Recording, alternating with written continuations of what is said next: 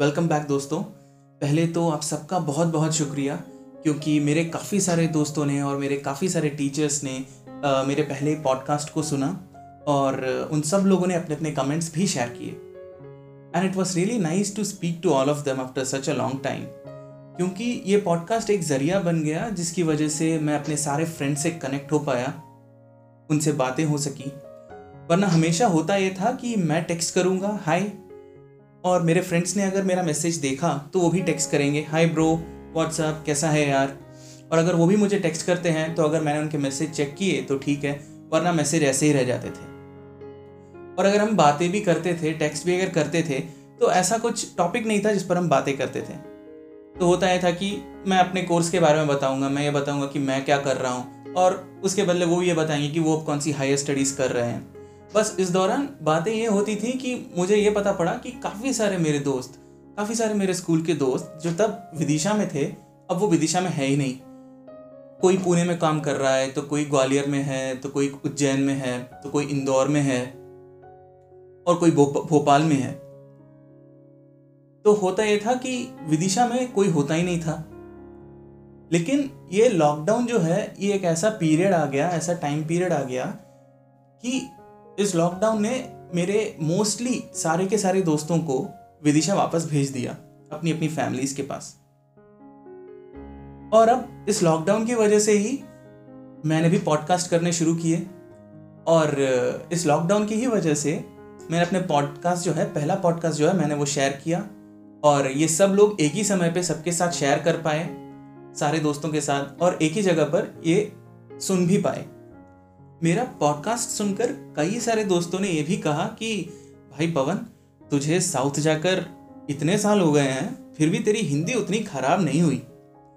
मैंने कहा, भैया, मेरी ही नहीं, बल्कि हमारे बैच में जितने भी स्टूडेंट्स थे, उनकी हिंदी का उच्चारण कभी खराब हो ही नहीं सकता। फिर मुझे लगा कि, चलो, हिंदी के ही बारे में कुछ बात कर ली जाए और सबसे ये शेयर किया जाए कि किन की वजह से हमारे बैच के स्टूडेंट्स की हिंदी अच्छी है और इसका श्रेय किन्हें जाता है। तो अब चलिए चलते हैं अपने पॉडकास्ट स्कूल मेमोरीज के सेकेंड पार्ट की तरफ़।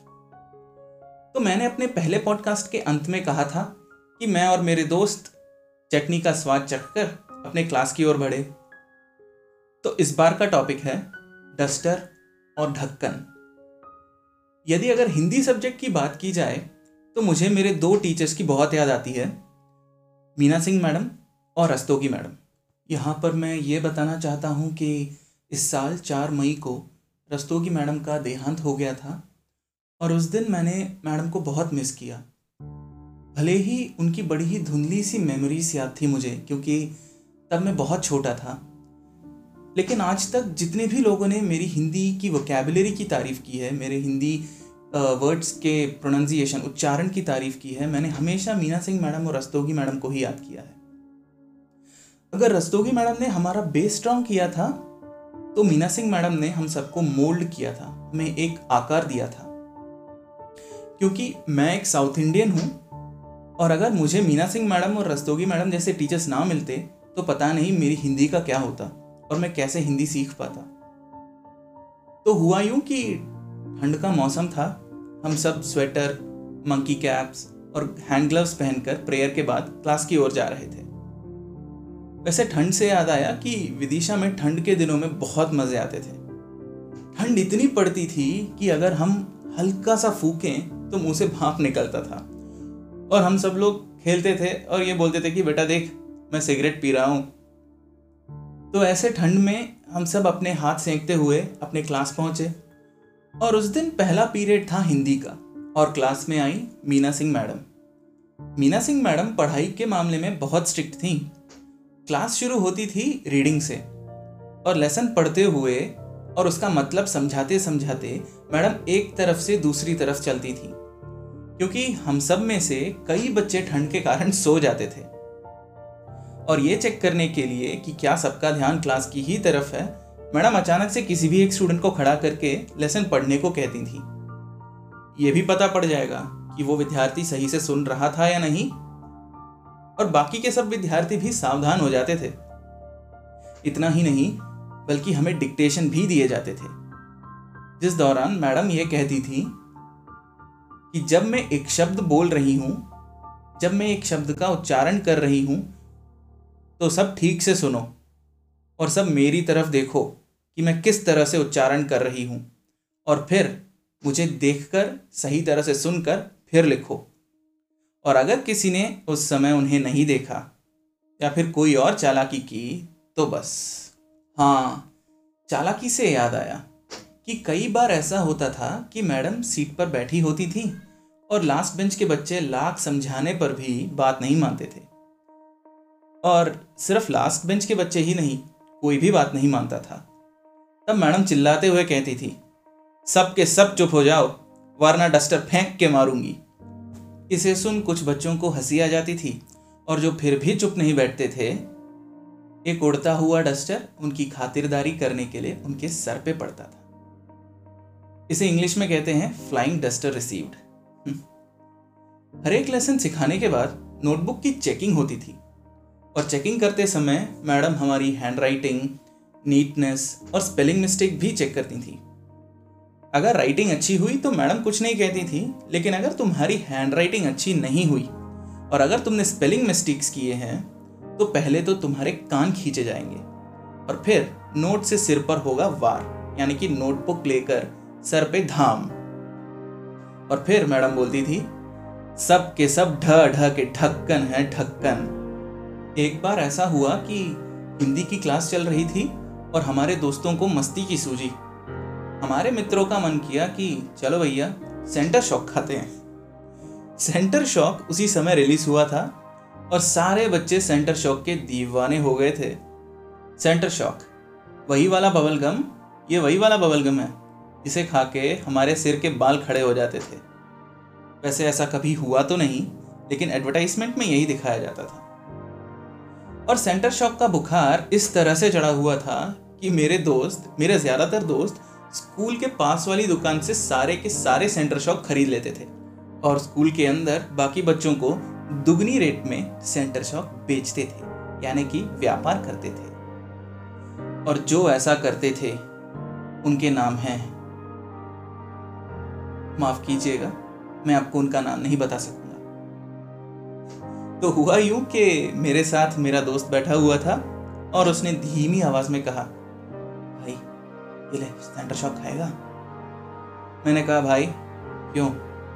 क्या तुझसे मेरी खुशी बर्दाश्त नहीं होती? मैं खाऊँगा। मैडम मुझे देख लेंगी। तुम लोग तो बच जाओगे, लेकिन उड़ता हुआ डस्टर मुझे पड़ेगा। कान खींच, मेरी ही गाल पर पाँच उंगलियों के निशान होंगे। तुम लोग मज़े करो। उसने कहा, क्या यार, तू भी। चल छोड़। ऐसा कहते हुए उसने एक और दोस्त को बुलाया, जो हमसे दो बेंच आगे बैठा हुआ था। और उसको इसने सेंटर शॉक का पैकेट दिखाया। उसने भी इशारों में कहा कि मुझे दो पैकेट चाहिए। इस दौरान मीना सिंह मैडम हर एक बेंच में जाकर ये देख रही थी कि क्या सब स्टूडेंट सही तरह से ब्लैक बोर्ड को देखकर सही तरह से लिख रहे हैं या नहीं। तो मैडम लास्ट बेंच से फ़र्स्ट बेंच की ओर जा रही थी। उन्होंने हमारे बेंच में आकर हमारी नोटबुक्स देखी और हमसे दो बेंच आगे जो बैठे थे, उनके भी नोट्स चेक किए। और चेक करके जैसे ही वो फ़र्स्ट बेंच की ओर जा रही थी कि मेरे दोस्त ने जल्दबाजी में दो पैकेट उस बेंच पर फेंके और उस दूसरे लड़के ने भी एक पैकेट को तो पकड़ लिया, लेकिन दूसरा पैकेट जो है वो उसके हाथ से छूट गया और वो नीचे गिर गया और इन दोनों को मैडम ने देख लिया। अब मैडम को आया गुस्सा, बुरा वाला गुस्सा। और उन्होंने पूछा, क्या चल क्या रहा है यहाँ पर? क्या फेंका तुमने? दिखाओ। इससे पहले कि मेरा दोस्त कुछ कहता, मैडम ने उसके कान खींचकर दो चाटे लगाए और कहा, झूठ नहीं बोलना। और उसने कहा, मैडम, वो सेंटर शॉक है। उसे सुनकर सबको आ गई हँसी और फिर आई बारी उस दूसरे दोस्त की। जिनको सेंटर शॉक खाने की बड़ी इच्छा थी और सेंटर शॉक खाकर अपने सिर के बाल खड़े करने की तो बहुत ही इच्छा थी शायद। उनको तो मैडम ने ऐसा धोया ऐसा धोया जैसे धोबी घाट पर एक धोबी कपड़ों को धोता है और वो लड़का भी लगभग कपड़ा ही बन गया। बस पानी निचोड़कर सुखाने की कमी थी। कुछ ऐसी ही होती थी उन दिनों की क्लास जब पढ़ाई की बात आती थी तो सारे टीचर्स बहुत स्ट्रिक्ट थे। क्योंकि उनकी कोई एक्सपेक्टेशंस नहीं थी। बस उनकी यही एक्सपेक्टेशंस थी हमसे कि हम सब बेस्ट बने और हमें पनिश भी इसीलिए किया जाता था। और भले ही क्लासेस के दौरान टीचर स्ट्रिक्ट थे फ्री आवर्स में वो हमारे दोस्त भी थे, हमारे सबसे अच्छे दोस्त। तो इसी के साथ हम अपने दूसरे भाग के अंत में आ चुके हैं। अगर आप सब इस पॉडकास्ट से कनेक्ट कर पा रहे हैं, अगर आप इस पॉडकास्ट से रिलेट कर पा रहे हैं तो इसे ज़्यादा से ज़्यादा स्टूडेंट्स ज़्यादा से ज़्यादा लोगों तक पहुँचाइए, ताकि सबके बचपन की यादें ताज़ा हो जाए।